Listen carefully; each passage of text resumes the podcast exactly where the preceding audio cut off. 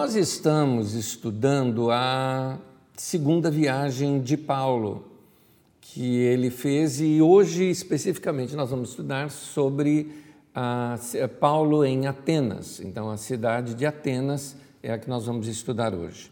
A cidade de Atenas é uma cidade bem antiga, para você ter uma ideia, perto de 3.400 a.C., no período neolítico, e aqui eu quero mostrar para vocês como é que eram uma moradia, por exemplo, no período neolítico.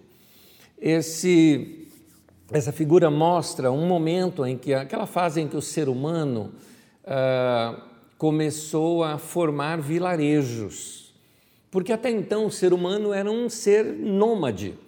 E ele agora passando a ser mais sedentário, sedentário significa fixo num lugar, não é? Então, ficando mais fixo num lugar, aumentou a população, porque com uh, vivendo de modo nômade, a, o índice de mortalidade era maior, uh, poucas crianças iriam sobreviver por causa do nomadismo. Uh, então, ficando fixo num lugar, aumentou a população e aumentou também a dedicação deles a outras áreas, como, por exemplo, a agricultura, eles começaram a se dedicar ao artesanato, isso desde 10 mil antes de Cristo até nesse período aqui que nós estamos falando, 3.400 antes de Cristo, nós já temos, por exemplo, eh, achados arqueológicos que apontam para esse tempo lá na região da cidade de Atenas. Ou seja, naquele, pessoa, naquele lugar moravam alguns nativos, alguns, como nós conhecemos aqui hoje, nós chamamos de indígenas, né? que seriam as populações autóctones, uh, populações que uh, uh, estavam lá e antes de qualquer outro invasor, foram os primeiros a chegar naquele lugar e, e guardar aquele lugar. Muito bem, com a, a podemos chamar de tecnologia, né, que eles foram descobrindo, como por exemplo a chamada pedra polida, fazendo disso alguns elementos como faca, como machadinhos e tudo mais, eles melhoraram a caça e a pesca. Isso significa que melhoraram sua alimentação, uh, com mais proteína, de uma certa forma melhora a sua inteligência, melhoraram também uh, uh, as relações, porque outras uh, cidadelas ou outros vilarejos como esses começaram a surgir e eles começaram a fazer comércio. Então surge o comércio, né? claro que o comércio naquela base do escambo, né? de troca de produtos, e surge economia. É assim que surge, por exemplo, a cidade de Atenas. Outras escavações encontraram também a cidade de Atenas já muito bem formada mas aí nós já estamos falando daquele período que nós chamamos de período micênico. Deixa eu antes mostrar aqui para vocês, relembrando nossos mapas, né? aqueles mapas cronológicos que a gente sempre coloca aqui nas nossas aulas. Então você vê ali Atenas é, praticamente fundada em 3.400 a.C., não bem como cidade ainda, mas como um vilarejo, Enquanto o Egito, em 3100, já teve o seu primeiro faraó e já estava muito bem organizado. Para você ter uma ideia, em 2600 a.C., ah, é aquela grande pirâmide de Gizé, aquela grandona que nós vemos até hoje, já estava lá no Egito e o povo hebreu ainda nem existia, que a gente começa a contar o povo hebreu a partir de Abraão. Naquele período de Abraão tudo mais, é o período em que lá nessa região da Grécia, nós temos o domínio dos cretenses, que são os minoanos.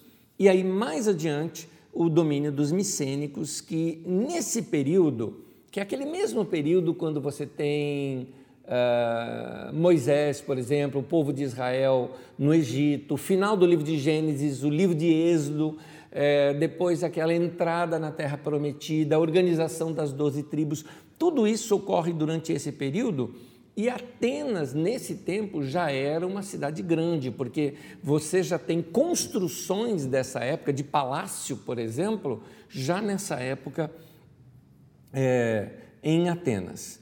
Uh, Para a gente saber um pouquinho mais é, sobre isso, porque nesse período, devido a catástrofes naturais que aconteceram, é, tem uma história que eu conto lá na aula 2 do Didaquê, tem uma, história, uma aula chamada A História dos Hebreus.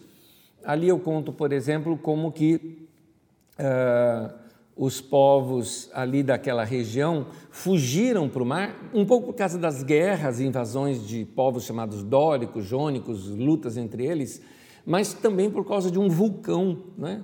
Que atingiu bastante ali as ilhas gregas, formando hoje o que a gente conhece como aquela maravilha, ilha de Santorino, e fez com que esses povos fugissem para novas terras. Esses povos, eles passaram a ser chamados de povos do mar. Toda essa história a gente conta lá, já em outra aula, na aula 7 do nosso Didaquê aqui, chamada Confederação das Doze Tribos. Conta bastante sobre esses povos do mar. Mas eu quero voltar aqui é, para os nossos mapas. Nos nossos mapas, um outro mapa aqui agora, um mapa cronológico bem mais adiante, vai mostrar aqui esse período ah, onde ah, ah, surge ali Atenas de modo muito forte, um período em que Atenas se torna essa cidade que a gente conhece da história, não é? Vamos chamar assim de era de ouro de Atenas. Para a gente ter uma ideia desse auge de Atenas, né, do período clássico da, da, da Grécia Antiga, uh, foi nesse período que começou em Atenas a democracia. Deixa eu te mostrar primeiro duas imagens aqui de Atenas. Uma de como era a cidade de Atenas. Aqui vocês estão vendo desde baixo, né? É, num, num, lugar, num pórtico, né, que a gente chama de Areópago, um pouquinho, um pouquinho mais, o Areópago é um pouco mais abaixo disso, e lá em cima você está vendo o Patenon, é, que é o clássico de Atenas, e lá ao fundo você está vendo também uma imagem de Atena bem grande ali. Já já nós vamos ver isso aqui um pouquinho melhor. Nesse tempo, olha só que legal, nós temos aqui uma, uma foto, na verdade, né, de duas moedas, né, da moeda, na verdade, uma moeda cara e coroa, né, vamos chamar assim, da moeda de Atenas naquele tempo, né, moeda ateniense. Essas são as chamadas dracmas, né? Essa é uma dessas dracmas lá de Atenas. Mas vamos falar um pouquinho mais sobre Atenas aqui para a gente entender a influência, por que, que a gente precisa estudar a história de Atenas para entender um pouquinho mais, não só esse momento de Paulo em Atenas, como também uh, entender algumas coisas que vão aparecendo dentro do Novo Testamento. Uh, nesse período de Atenas que nós estamos vendo aí, mais ou menos 508 a.C. até 450 a.C., nesse período uh, nós temos o momento em que Atenas começa a democracia. É interessante porque Atenas chega no seu auge. Atenas estava muito bem montada como cidade. Atenas tem ali uh, filósofos, né, como Sócrates, por exemplo, aparece. Mais adiante, anos depois, você tem, por exemplo, a Academia de Platão. Você tem mais adiante ainda, isso lá para o ano 300 e pouco, você tem uh, o Liceu de Aristóteles. Tudo isso foram bases da filosofia moderna. Então, esse período áureo de Atenas, que pega desde 508 até 322, é, você tem é, um momento em que Atenas desponta com muita novidade. Então, antes da democracia ali, Atenas já vinha se organizando por é, em grupos para se tomar decisões. Vou explicando. Teve uma instituição criada em Atenas chamada Bulé. A Bulé, ou Bulé, ele era composto de 400 cidadãos, tinham praticamente quatro. Atenas era praticamente dividida em quatro tribos né, de origens familiares, então se juntava 100 de cada uma daquelas tribos e eles faziam ali, decidiam as propostas de lei. E aí, estas leis eram encaminhadas para uma outra instituição, que era uma instituição chamada Eclésia. Isso aqui é muito importante para a gente. Uma instituição chamada Eclésia. E essa instituição chamada Eclésia é que uh, decidir, né, aprovando a lei e também a aplicação daquela lei, qual era a correta interpretação para aquela lei. É interessante isso, a palavra eclésia significa assembleia, né? Um grupo que é convocado para algo, mas é interessante, para tomar decisões, para aprovar a lei e interessante para aplicar a lei.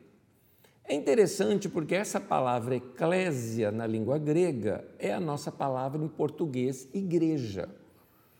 Então a palavra igreja, ela surge nesse momento sem ter a ver com o que nós hoje temos entendimento sobre igreja. Eu acho interessante esse uso porque é, Jesus é quem diz que ali, né, falando do fundamento da igreja, aquela revelação dele como Cristo, seria a pedra sobre a qual ele disse: Eu edificarei a minha eclésia. Então Jesus fala que ele iria compor a eclésia dele, que é a igreja. Então a eclésia de Jesus, quando Jesus falou assim: Eu vou compor a minha, eu vou, é, é, vou edificar, não é? A minha eclésia ou a minha igreja, o povo da época entendia.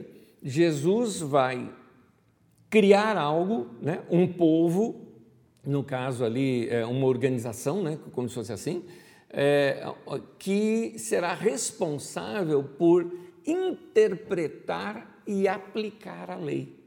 Ora, a lei, qual seria essa lei que o povo tinha em mente? A lei de Moisés. A igreja, então, iria mostrar como aquela lei se aplicaria no dia a dia do povo, que era o que Jesus estava fazendo.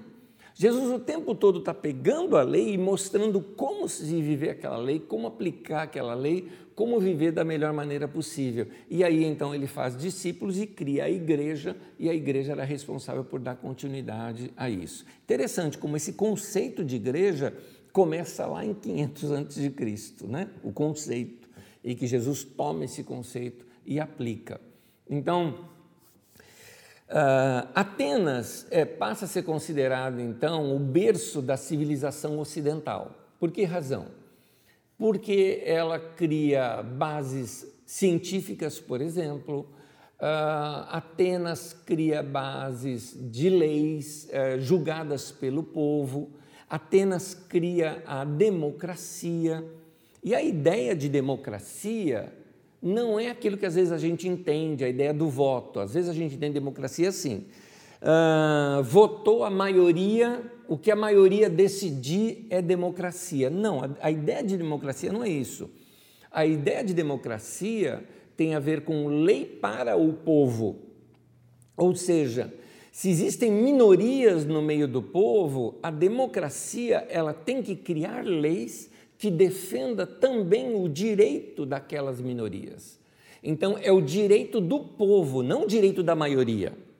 Direito da maioria é outra coisa. Então, quando você tem o governo da maioria, você pode dar outros nomes a, a, a isso, como aristocracia ou, ou, oligarquia. Né? Aristocracia seria o governo dos mais ricos, a oligarquia quando você tem muitas famílias poderosas dominando, é, isso influenciando o povo, é, ou até autocracia, quando você tem uma pessoa que acaba decidindo tudo, mas é, fazendo o jogo com a maioria, não é? Então fala assim, não, o que a maioria quer eu decido, isso é autocracia, não é democracia. Democracia, na verdade, é quando a gente vê grupos minoritários e também cria leis de proteção a esses grupos minoritários. Essa era a ideia que havia lá em Atenas nesse tempo. Por isso, quem que poderia participar daquelas decisões? Era gente que tinha não só nascido em Atenas, teria que ser filho, né? Por um tempo era só o pai que teria que ter nascido em Atenas. Anos depois a lei ampliou, tinha que ser o pai e a mãe nascidos em Atenas. Tinha que ser de uma família ah, considerada por todos em Atenas, e essas pessoas que participariam dessa decisão teria que ser também decidido por aqueles que já participavam das decisões anteriores de aceitarem aquela pessoa dentro desse espaço. É interessante como que Atenas funcionava naquele tempo, 500 anos antes de Cristo, ela já funcionava dessa maneira tão é, organizada e, obviamente, democrática. Muito interessante. Pois bem, Paulo chega em Atenas.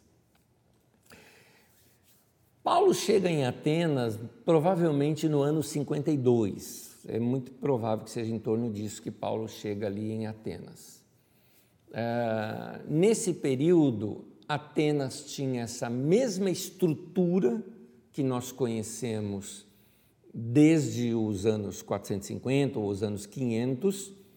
Era assim que era Atenas, só que agora ela também tinha ali as suas decisões, ela tinha o Ágora, que era aquele lugar onde se reuniam as pessoas e tomavam as decisões, uh, mas uh, a decisão suprema, principalmente em questões de pena de morte ou coisa parecida, já era agora a autoridade dos romanos. É isso.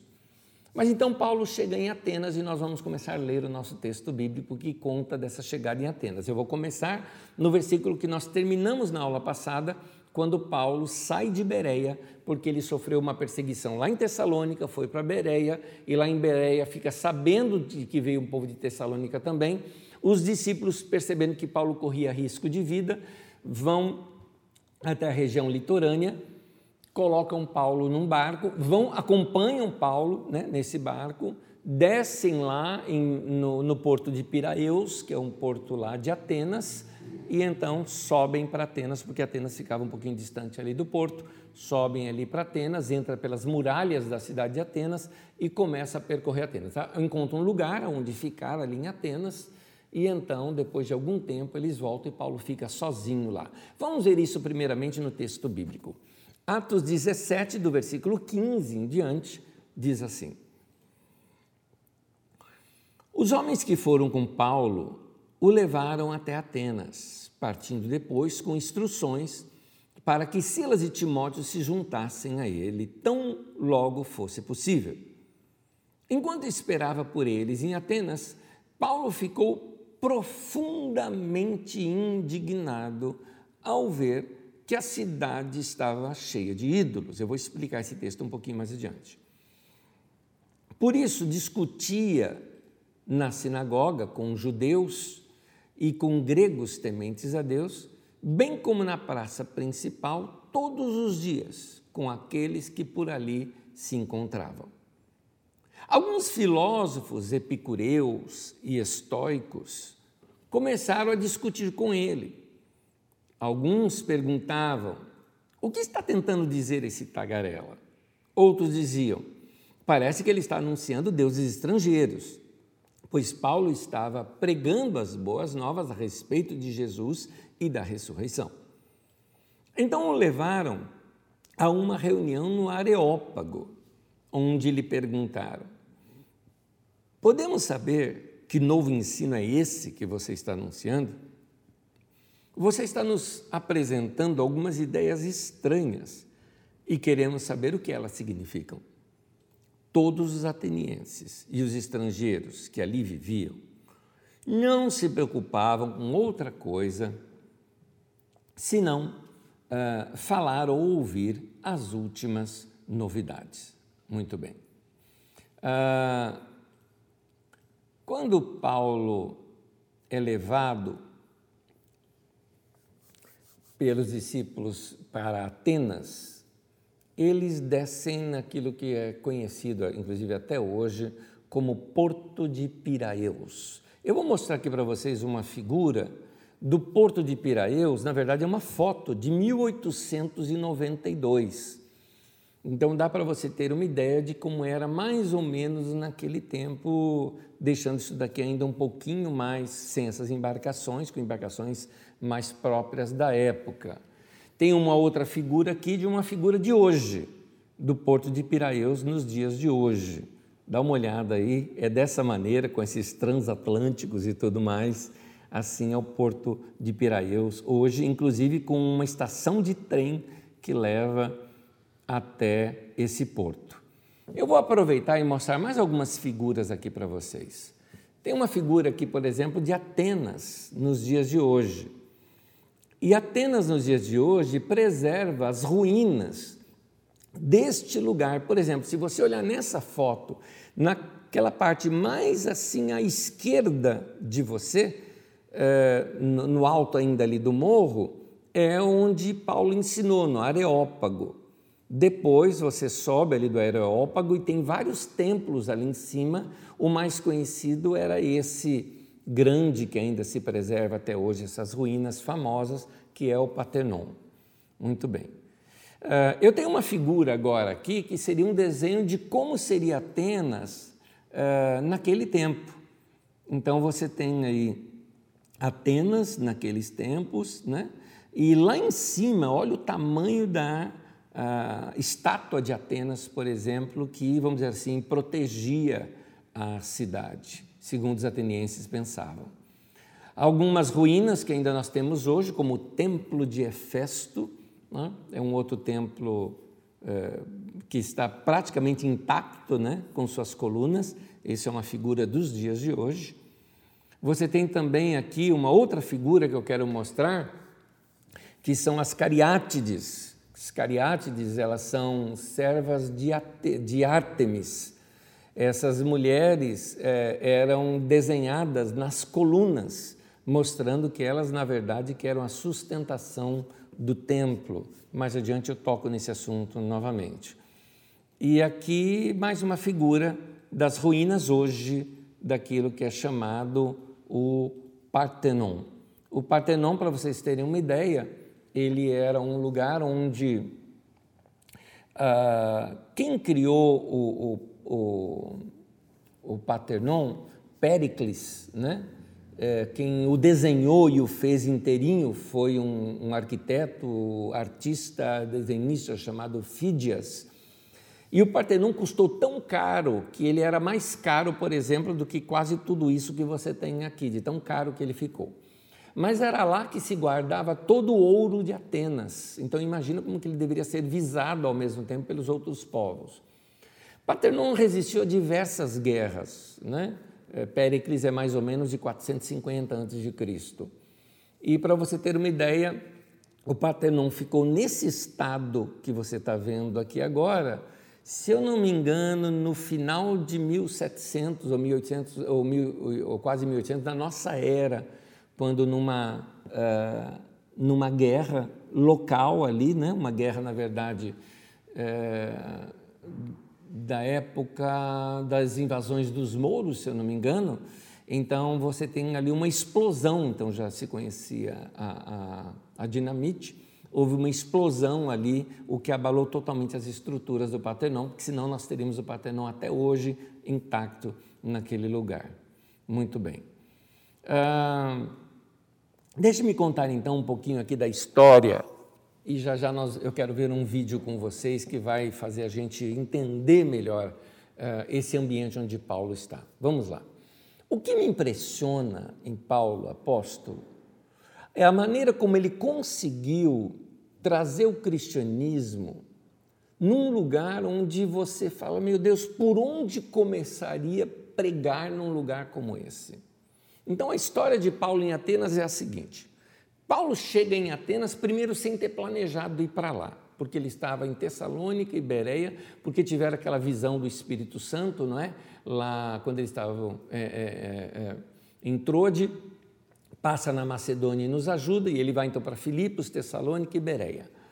Por causa da perseguição, os irmãos levam ele até Atenas. Atenas é uma cidade muito grande naquela época, talvez com algo em torno de 150 mil habitantes, alguns colocam 180 mil habitantes, mais ou menos, naquele tempo. Então, isso já era uma cidade muito grande é, para aquele, aquele tempo. Paulo chega naquele lugar, já já eu quero que vocês acompanhem comigo até a trajetória toda de Paulo naquele lugar, que eu tenho aqui um vídeo uh, uh, uh, reconstruindo Atenas daquela época. Então, Paulo chega naquele lugar, desce ali naquele porto, caminha, passa por dentro das muralhas da cidade e ele começa a andar ali, se instala né, em algum lugar, né, juntamente com aqueles discípulos, manda os discípulos de volta para Tessalônica, na verdade para Bereia, mandando o recado para Silas e Timóteo, e começa a andar sozinho por aqueles lugares. Diz a palavra de Deus que todos os dias Paulo saía por aqueles lugares E ele começava a, a se perturbar no espírito, é mais ou menos isto a ideia que dá ali no texto original.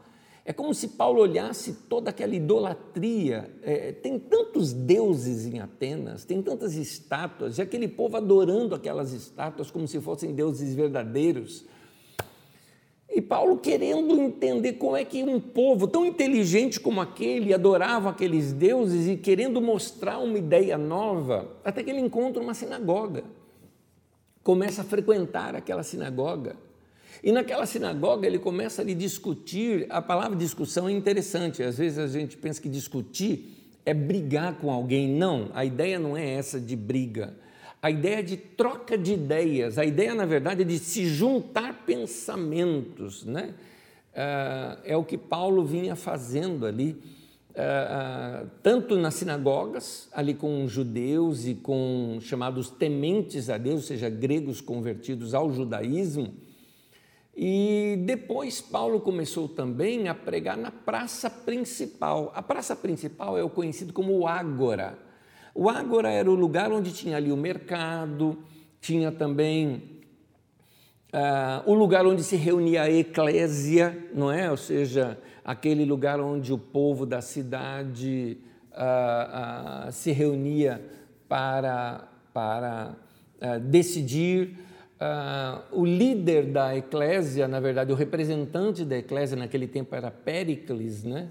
Então ele ia até um outro lugar que eu me esqueci o nome agora, onde ele proclamava aquilo para todo o povo. Quando se chegava é, novos, é, novas ideias para Atenas, porque os atenienses eles eram abertos para ideias. Esses, essas pessoas procuravam essa praça para conversar, porque ali ficavam, por exemplo, os principais filósofos ficavam por ali, como na época de 500, mais ou menos, ou 450 anos de Cristo, você ia encontrar por ali Sócrates né, e alguns outros uh, que se ocupavam em discutir ideias. Paulo vai ali e começa a discutir, discutir no sentido também né, de, de trocar ideias com aquelas pessoas, mostrando uma outra lógica, e eles acharam interessante a ideia de Paulo, tanto que fizeram o seguinte: vamos colocar sua ideia a julgamento. O julgamento dessas ideias era feito num lugar chamado uh, Areópago. O Areópago era uh, a colina de Ares seria mais ou menos isso. Uh, Ares era um deus grego, deus da, da, da guerra, e quando os romanos tomaram a, a, a, começaram a invadir a Grécia, começaram a usar os mesmos deuses gregos, só que agora com nomes romanos. Então, por exemplo, Ártemis se torna Diana, Ares se torna Marte. Então, a colina de Marte, né, ou a colina de Ares, era o Areópago. Ali, segundo a tradição, segundo a, a mitologia grega, era onde se fazia os julgamentos, porque Ares, tendo matado uh, alguém, ele passa a ser julgado naquele lugar por um grupo de anciãos. Então a Grécia manteve essa ideia. Toda ideia nova que chega, uma ideia científica, uma ideia educacional ou uma ideia religiosa, passava pelo julgamento dos areopagitas.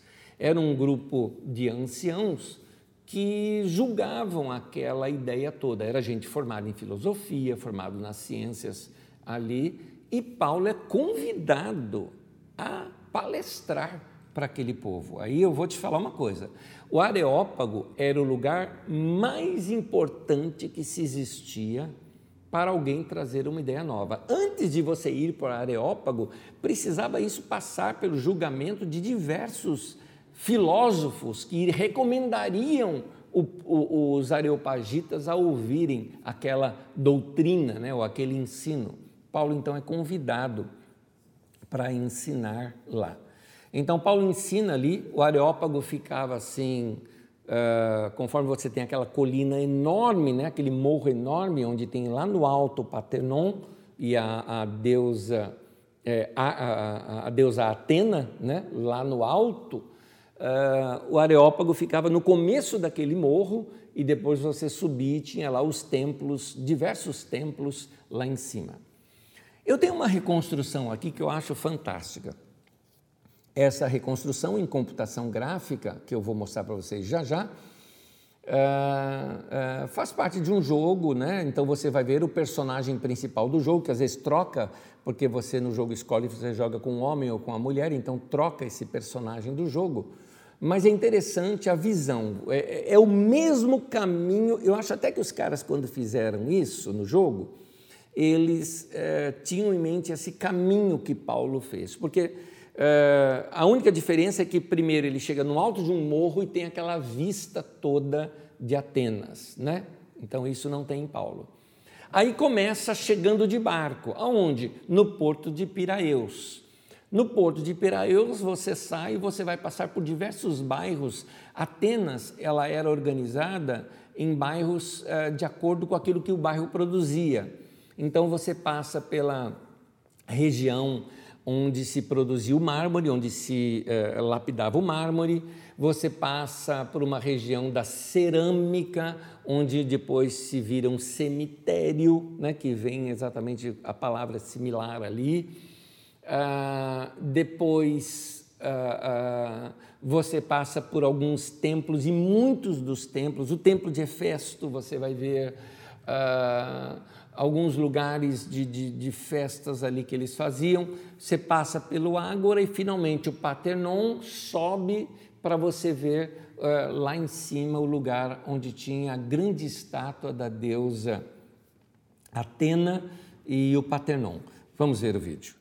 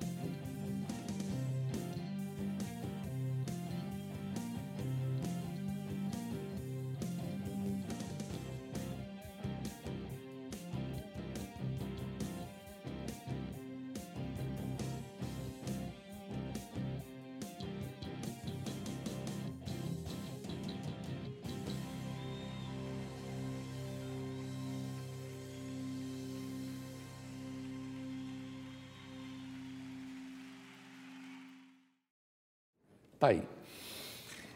Deu para você ter uma ideia o caminho que Paulo fez e o mundo que Paulo enfrentou. Eu quero mostrar agora com vocês, estudar e abrir o sermão que Paulo pregou no Areópago. Vamos ver esse sermão de Paulo no Areópago, começando aqui em Atos 17, do versículo 22 em diante. Então Paulo levantou-se na reunião do Areópago e disse: Atenienses, vejo que em todos os aspectos vocês são muito religiosos. Pois andando pela cidade, observei cuidadosamente seus objetos de culto e encontrei até um altar com essa inscrição: Ao Deus desconhecido. Ora, o que vocês adoram, apesar de não conhecerem, eu lhes anuncio. Eu acho muito interessante aqui o cuidado de Paulo em respeitar a religião dos outros. O texto mostra que Paulo se sentia incomodado, perturbado no seu espírito com aquela idolatria toda que ele encontrava naquela cidade. No entanto, eu acho interessante uh, o modo como Paulo foi respeitoso com os atenienses, porque essa expressão, quando ele fala, eu vejo que em todos os aspectos vocês são muito religiosos, Paulo não está criticando, ele está elogiando ali os atenienses. E eu acho interessante, é um destaque do texto, ele diz assim: Eu observei cuidadosamente os seus objetos de culto. Eu acho interessante esse detalhe que Paulo coloca. É, porque Paulo vai passando pela cidade e ele está perturbado porque ele fala: por onde eu vou entrar para falar com esse povo? Como é que eu vou conseguir falar com eles? Porque se eu falar de Deus, ele só vai ser um entre muitos. Aí Paulo encontra algo interessante aqui. Paulo encontra um altar, dentre os diversos altares que ele tinha lá naquela cidade, ele encontra um chamado ao Deus desconhecido. Paulo então se utiliza disso. Ele fala: Eu encontrei um altar ao Deus desconhecido. Pois é, esse Deus que vocês não conhecem é sobre ele que eu vim falar com vocês. Vou abrir um parêntese aqui agora. Por que será que tinha um altar chamado ao Deus desconhecido? Eu coloco duas hipóteses aqui. Uma delas é que os atenienses eram tão supersticiosos, né, que eles assim imaginaram: ah, vai que chega um pregador, um profeta, né, de um Deus que a gente não está adorando e dizendo que esse Deus está muito bravo conosco e vai nos castigar porque nós não o adoramos também, não o honramos. Então a gente deixa um altar aqui já pronto, né? Sem a plaqueta embaixo, né? A hora que ele chegar, a gente fala ah, é que a gente não sabia o nome, agora a gente pode cunhar o nome e coloca aqui. Pode ser essa uma hipótese. A outra hipótese é que era um altar a um Deus que se tornou desconhecido. Ou seja, um Deus que foi venerado no passado, que talvez tenha acabado com alguma praga ou alguma coisa, e o povo tinha, daquela região, né, tinha crendice sobre isso, tinha lá suas romarias, suas peregrinações a esse Deus, mas ao longo dos anos, aquele povo que experimentou aquele, entre aspas, milagre daquele Deus, foi morrendo, os filhos não foram seguindo aquela religião, a romaria se esvaziou e pegaram um desses totens desse deus e o levou para Atenas e deixou lá no meio de tantos outros altares. Eles não sabiam mais nem o nome desse deus, então deixaram lá e colocaram o nome ao deus desconhecido. Essa pode ser também uma hipótese, mas Paulo se utiliza disso para falar com os atenienses. Ah, eu acho interessante aqui também, eu vou fazer aqui mais um parênteses, isso aqui não vai estar na sua apostila, presta atenção, você que é pregador. Paulo se utiliza aqui de uma retórica grega interessantíssima. Na retórica grega, você tem algo antes da mensagem principal chamada exórdio. O exórdio é uma introdução ao assunto Você não deve gastar mais do que três minutos ou cinco minutos numa palestra que seja de uma hora até. Você não pode gastar mais do que três ou cinco minutos num exórdio. O exórdio é mais ou menos o seguinte: você tem que pegar alguma coisa do dia a dia, do assunto do povo, do que está na mente do povo, e começa por ali trazendo e chamando a atenção do povo para aquilo que de fato você vai ensinar. Paulo foi muito inteligente em fazer esse exórdio. Ele começa respeitosamente elogiando os atenienses, mostrando a religião deles, a busca que eles tinham por tantos deuses, mas tinha um Deus que eles ainda não conheciam. E como os atenienses gostavam de novidades e queriam saber de tudo, passaram a prestar atenção no que Paulo estava ensinando. Fica a dica então, ó, hashtag fica a dica, sempre que você for começar uma palestra, sempre que você for começar uma pregação, Sempre que você for falar, seja na sua empresa, ou numa reunião da igreja, ou num estudo pequeno que você vai começar, comece os primeiros minutos, de cara, os primeiros minutos, com alguma coisa muito interessante, o chamado exórdio, né? Alguma coisa que tenha a ver com o dia a dia das pessoas, alguma coisa que esteja é, falando, né? Que, que tem sido assunto da semana é, ou daqueles dias, para que e, e trazendo aquilo para o assunto seu principal. Paulo então faz esse exórdio, capta a atenção dos atenienses, que sentem-se ali uh, não criticados, né? porque Paulo, todo mundo está falando, ele vai pregar um Deus estrangeiro. Se Paulo chegasse falando, é tudo idolatria, vocês são um povo idólatra, vai tudo morrer no inferno, os caras fechariam o tempo para Paulo ali mesmo e não ouviriam mais nada do que ele tinha para falar. Paulo então começa elogiando-os mostrando que eles tinham interesses em conhecer coisas novas, ele fala: Pois é, eu vou falar de um Deus que vocês não conhecem. Olha só, o tanto de deuses que vocês não conhecem, o meu Deus você não conhece. Então todo mundo parou para ouvir. Bom, Paulo continua o seu sermão em Atos 17, versículo 24 a 28. Aí ele começa a narrar quem é esse Deus. O Deus que fez o mundo e tudo que nele há. É o Senhor dos céus e da terra, e não habita em santuários feitos por mãos humanas. Deixa eu falar uma coisa aqui para vocês. Fiz uma interrupção aqui na leitura pelo seguinte: muitas pessoas pensam que ah, o Deus que nós pregamos, para os gregos, é comparado a Zeus. Não. Porque Zeus foi criado. Zeus era filho de Cronos. Então, é, ele, na verdade, Zeus derrota o pai numa guerra. Na verdade, ele e seus outros dois irmãos, isso na mitologia grega.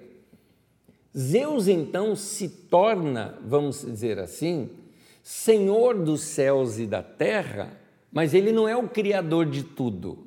Paulo usa aqui que o Deus dele, que de fato que ele iria anunciar, era de fato o Senhor dos céus e da terra, porque é ele quem tinha criado os céus e a terra. Zeus não criou os céus e a terra. Zeus, na mitologia grega, toma posse na divisão, porque venceu o pai. O pai era muito maldoso, Cronos é derrotado pelos três filhos.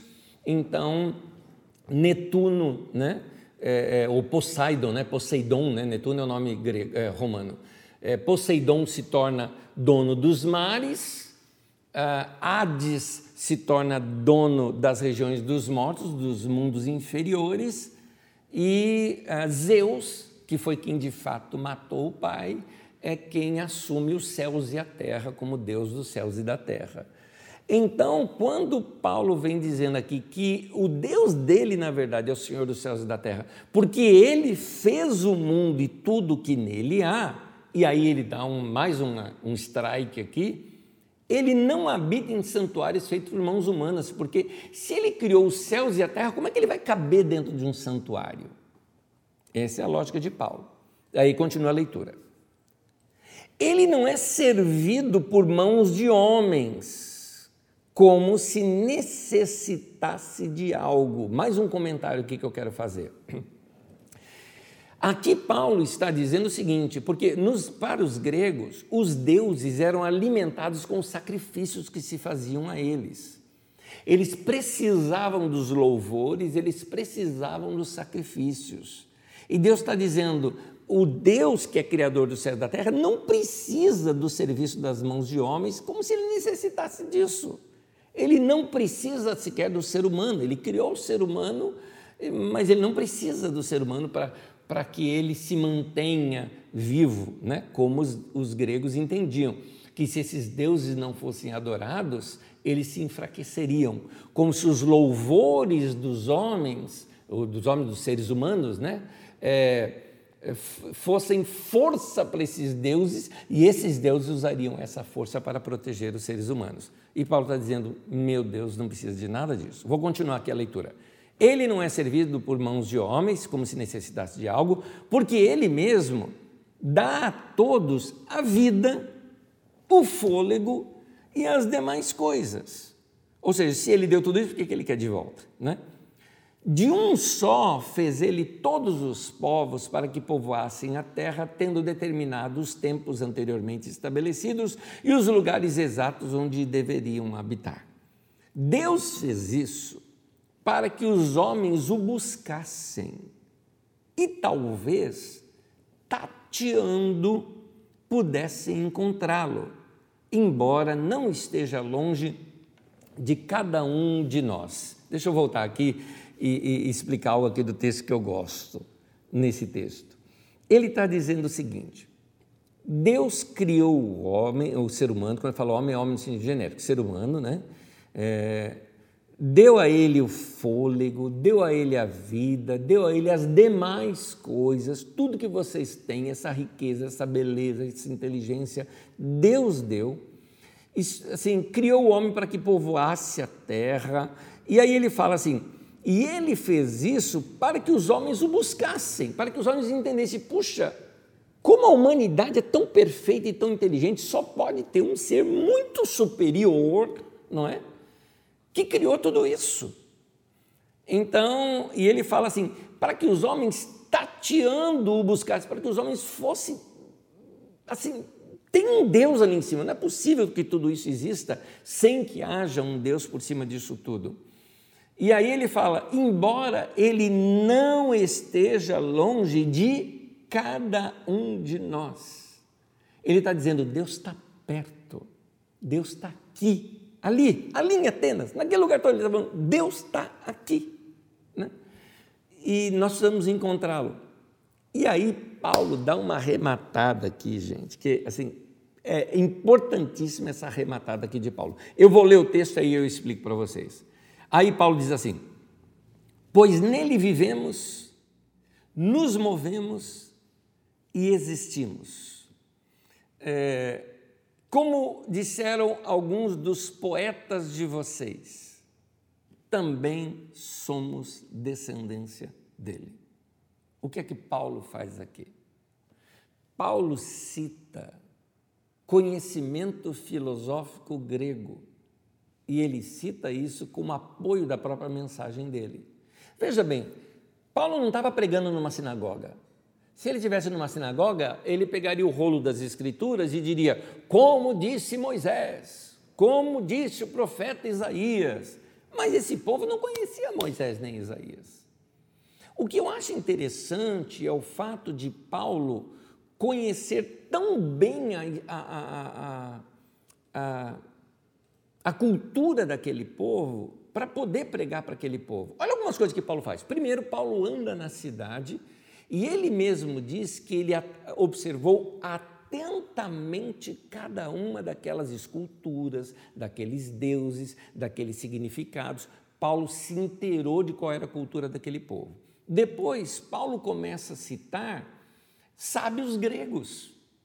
Epimênides, por exemplo, é dele a frase: pois nele vivemos, nos movemos e existimos. Ele cita uma frase de Epimênides.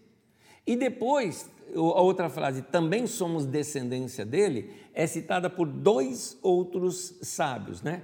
Aratos de Tarso, Paulo era lá de Tarso, então ele conhecia, E Cleantes também, que faz esta frase num hino a Zeus. E Paulo está dizendo, ele estava tateando. Ele escreveu isso sobre Zeus, mas ele não entendia porque ele estava, na verdade, era buscando esse Deus que foi criador de tudo, porque Zeus não foi criador de tudo. É interessante o fato de Paulo citar, seria mais ou menos como se Paulo chegasse aqui no Brasil e, para pregar para a gente, ele citasse Machado de Assis, ah, citasse ah, ah, grande, ou frases da nossa MPB, por exemplo, né? ou citasse Manuel Bandeira ou alguns outros eh, escritores e poetas que já tivemos, como se ele pegasse dentro da nossa cultura algo que refletisse exatamente a vontade de Deus. Isso aqui eu queria fazer uma pausa. Olha só, Paulo está dizendo para um povo que nunca andou com Deus, um povo que Paulo entendia que aquela busca dele para os ídolos, na verdade, era uma busca por Deus. E Paulo cita que aquele povo, ele não está falando dos crentes e da igreja, ele diz: nele vivemos, nele nos movemos, nele existimos. Paulo quer mostrar que aquelas pessoas estavam ah, tendo experiência com Deus, até porque ele, ele cita, ele não está longe de cada um de nós, mas não sabiam disso. É muito interessante esse detalhe. É muito interessante. E ele fala, e nós somos descendência dele. Nós, ou seja, é o que Gênesis está dizendo, nós somos a imagem e semelhança dele. E Paulo fala isso para aquele povo. Bom, eu imagino como que nesse até esse momento aqueles atenienses estavam assim grudados, né, nessa mensagem de Paulo. A continuidade do texto mostra aqui um momento em que eles se dividem com Paulo no pensamento, mas eu quero mostrar o texto dentro do contexto. Vamos lá. Capítulo 17, versículo 29 em diante, diz assim: Assim, visto que somos descendência de Deus, Paulo então usa como uma verdade aquilo que foi dito por um poeta deles. Visto que somos descendência de Deus, deixa eu abrir mais um parêntese aqui. Eu preciso abrir esse parênteses. Olha só. Paulo cita a, a Epimênides, por exemplo, ou, ou, ou, nesse caso aqui, ele está citando Cleantes, né? É, o Cleantes diz: somos descendência de Deus.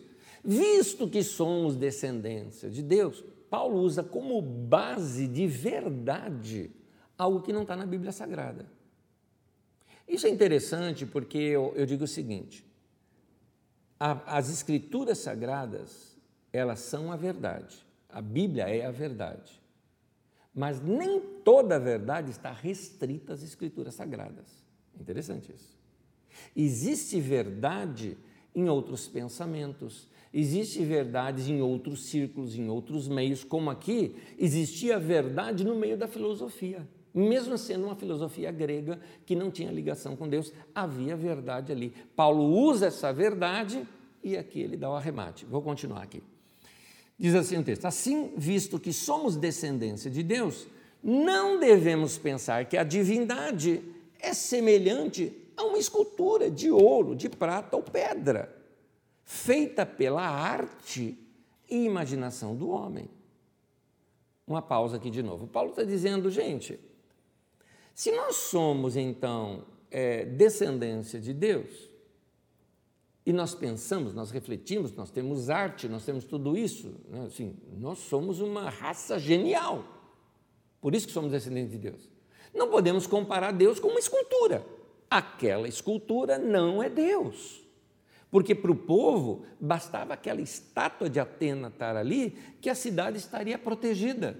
Tanto que aquela estátua que você vê dentro de um templo enorme ali de Atena, debaixo era onde era colocado todo o ouro e toda a riqueza da cidade. Eles não tinham um cofre, eles tinham a Atena guerreira ali, uma estátua para proteger o ouro ali da cidade. Eles acreditavam que aquilo protegeria.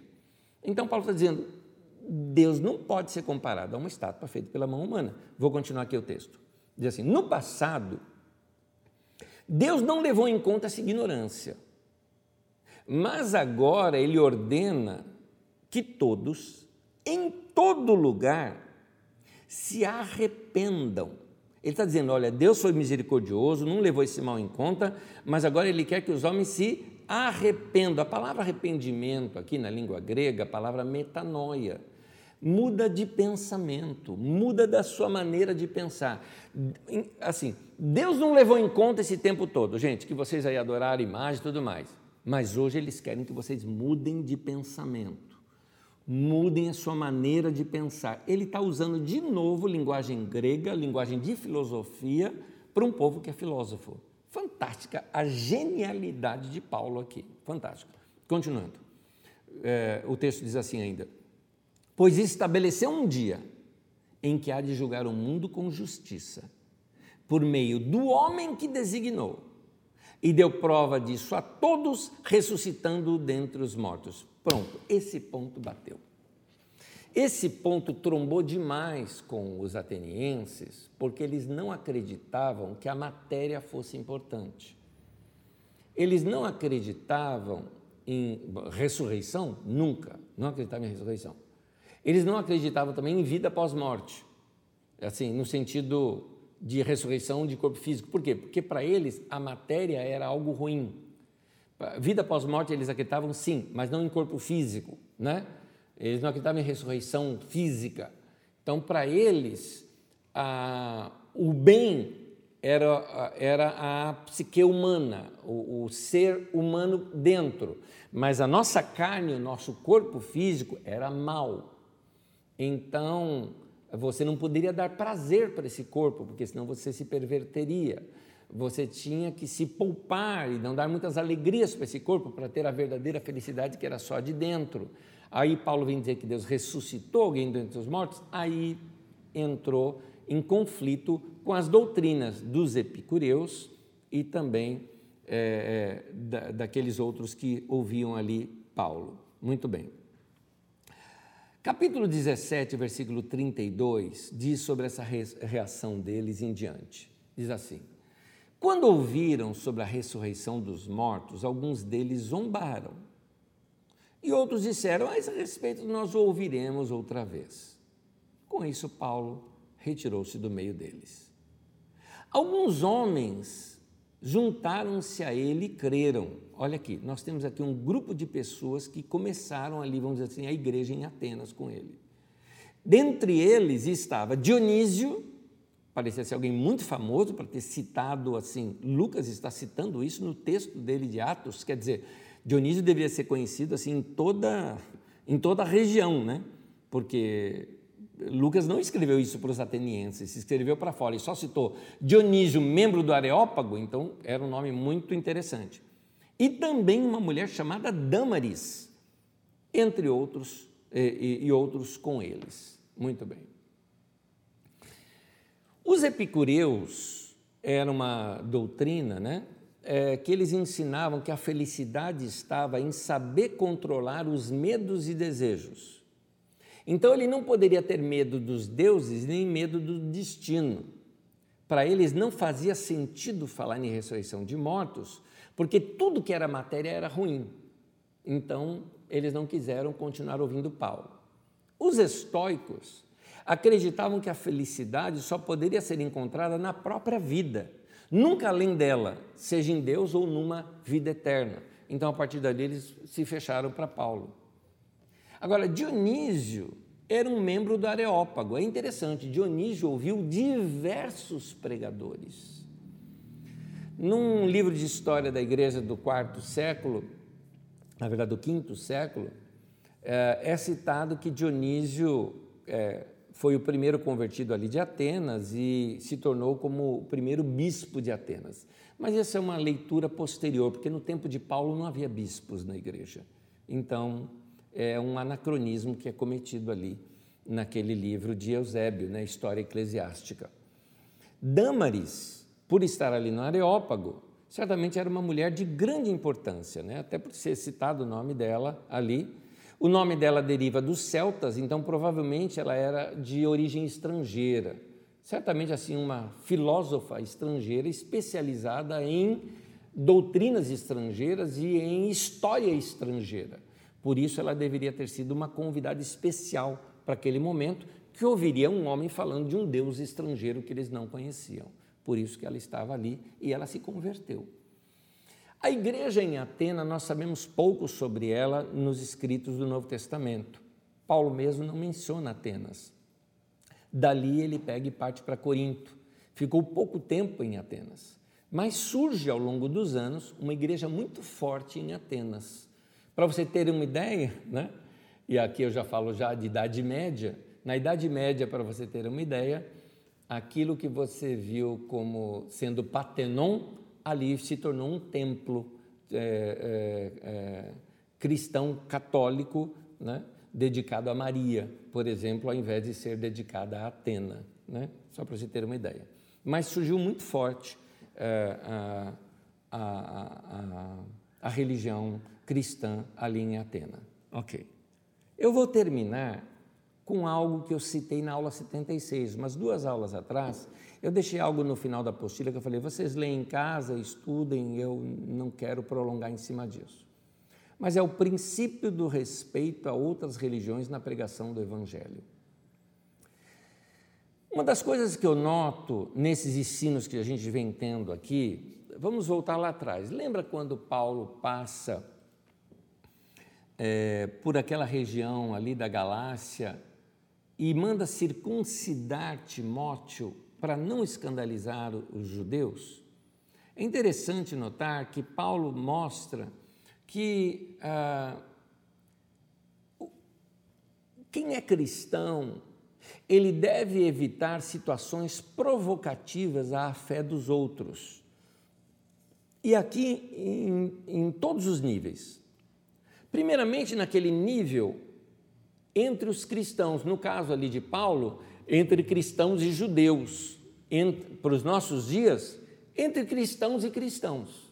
Ou seja, eu não vou falar uma palavra ofensiva a Maria, por exemplo, diante de um católico. Eu não vou, é, num culto de uma Assembleia de Deus, por exemplo, de bermuda.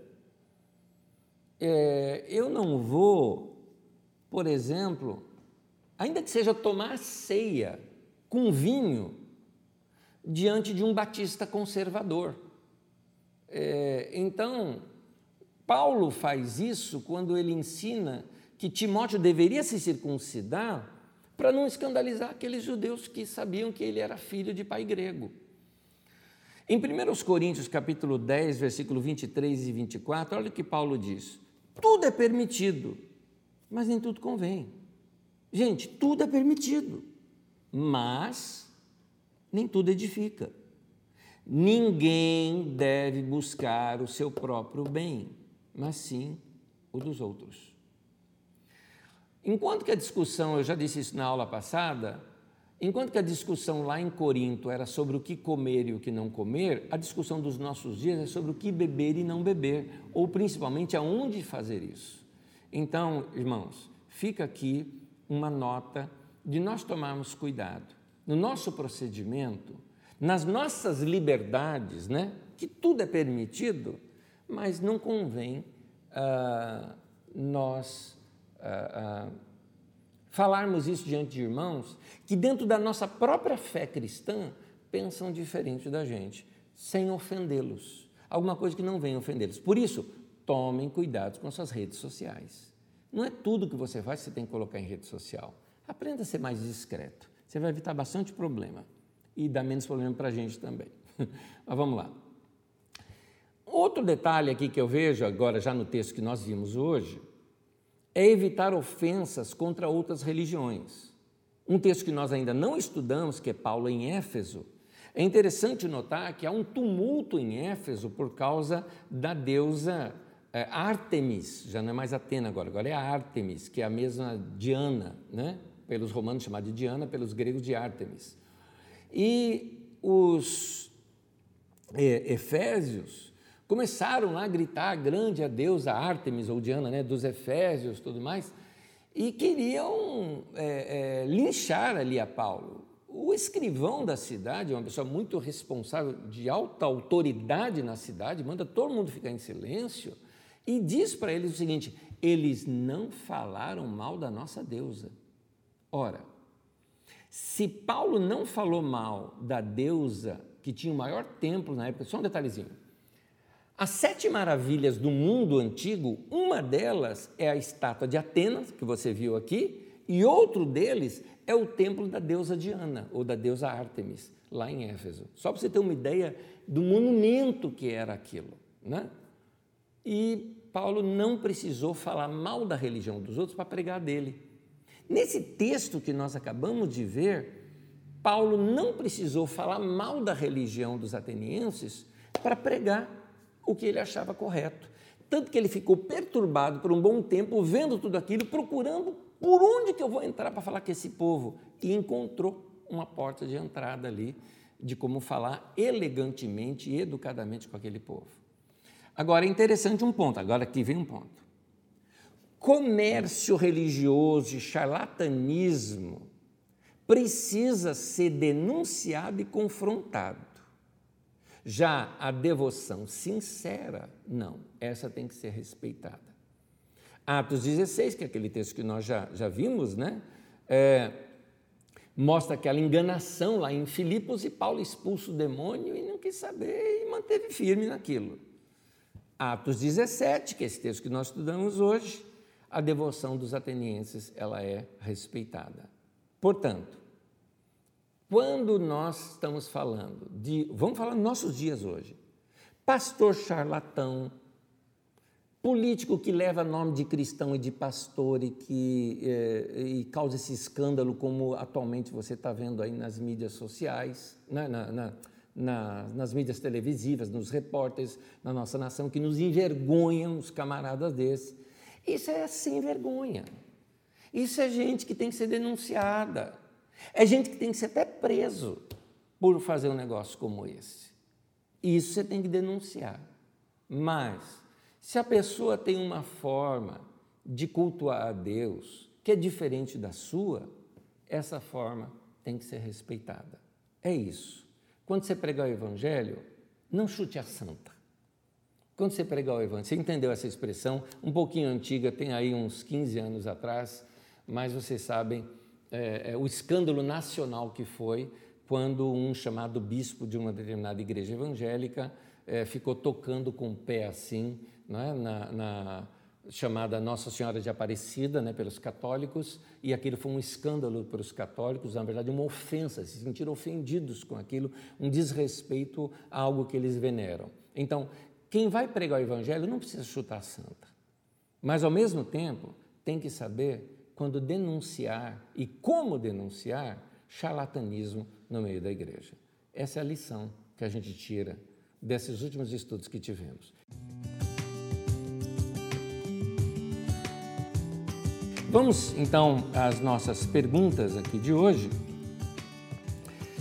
Uh, a Franciele pergunta, Nésio, quais cuidados são necessários tomar quando levamos a mensagem do Evangelho de uma forma mais condescendente, sem misturar a verdade do Evangelho com a cultura que é mutável de uma sociedade? Muito bem colocado, porque tem aqui duas coisas. Uma, é, uma é você colocar, a gente chama colocar água no evangelho, né? O evangelho ficou ralo, ficou raso, e você acaba não pregando o evangelho. O evangelho tem que ser sempre puro, ele não pode ser misturado, mesmo com as questões culturais. Mas aí é o evangelho.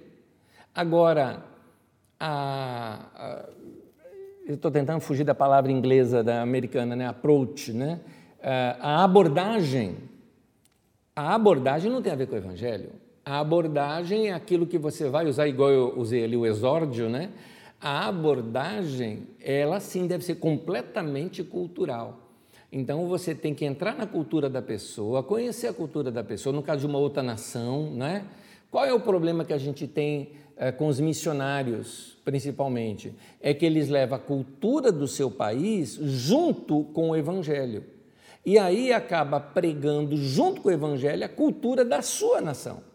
Então nós temos que tirar essa cultura da, da, da nação originária, aprender a cultura local e, dentro da cultura local, pregar o evangelho. Então você não negocia o evangelho e nem a cultura o evangelho, mas ah, a maneira como você apresenta, o invólucro, a embalagem, isso sim tem que ser aculturado.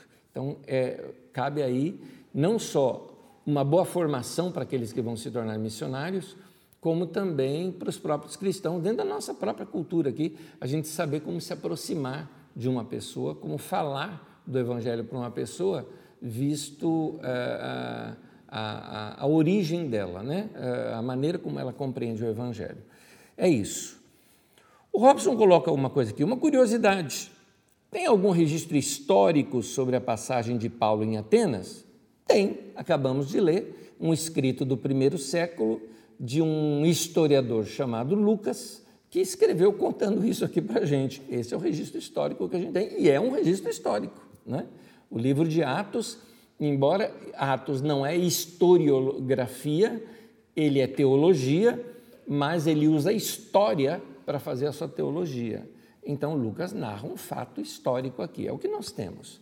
Outra coisa seria impossível de ter, né? porque você não existe um registro de quem foram as pessoas que discursaram no Areópago. Não existe isso nos registros gregos, nem daquela época existia, e muito, então não tem o que se preservar. Né? Então, não, não teria outra forma. Paulo também ficou pouquíssimo tempo em Atenas. Né? A gente não sabe quanto tempo ficou em Atenas, mas eu calculo aqui que não deve ter passado de um mês ou dois meses, talvez, em Atenas. Em Corinto ele fica um ano e meio, em Éfeso, três anos. Então você nota aqui que realmente a passagem em Atenas foi uma passagem muito rápida. Continuando aqui, o Edson Souza coloca: Deus está acima do cristianismo e da religião. É, porque algumas pessoas ainda pensam que somente a religião deles irá ser salva e com isso desrespeitam a religião dos outros?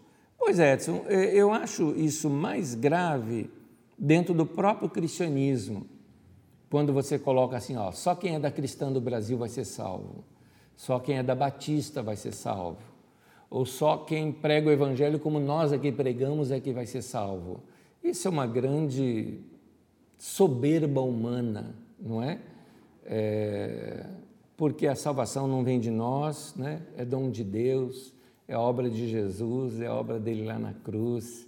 Então, eu acho que na verdade a gente entende muito pouco sobre isso. Nós vamos ter muita surpresa quando chegar no céu, viu? Vamos ter muita surpresa. Ah, eu estou lembrando aqui agora, antes de falar, eu estou lembrando aqui agora de uma mensagem que eu interpreto sobre o filho pródigo. Lembrei o título da mensagem. O título da mensagem é e se Fulano for para o céu? Eu acho que é assim o título da mensagem, né? Deixa eu colocar aqui que eu já te falo.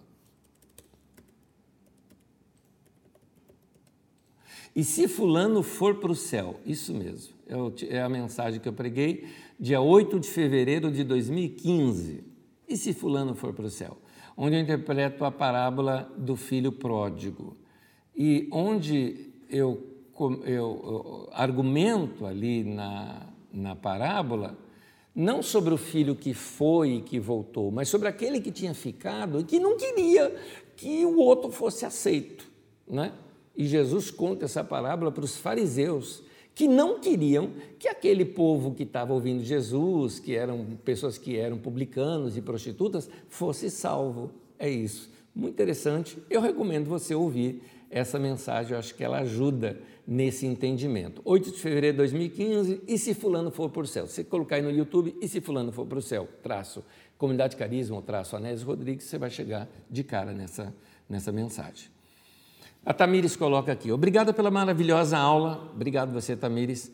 Uh, como manter uma discussão respeitosa ao mostrar o Evangelho para as pessoas de outras religiões, mas que querem aprender mais sobre Cristo? Bom, eu acho que foi mais ou menos o que a gente quis mostrar aqui uh, nesse último momento da aula, né?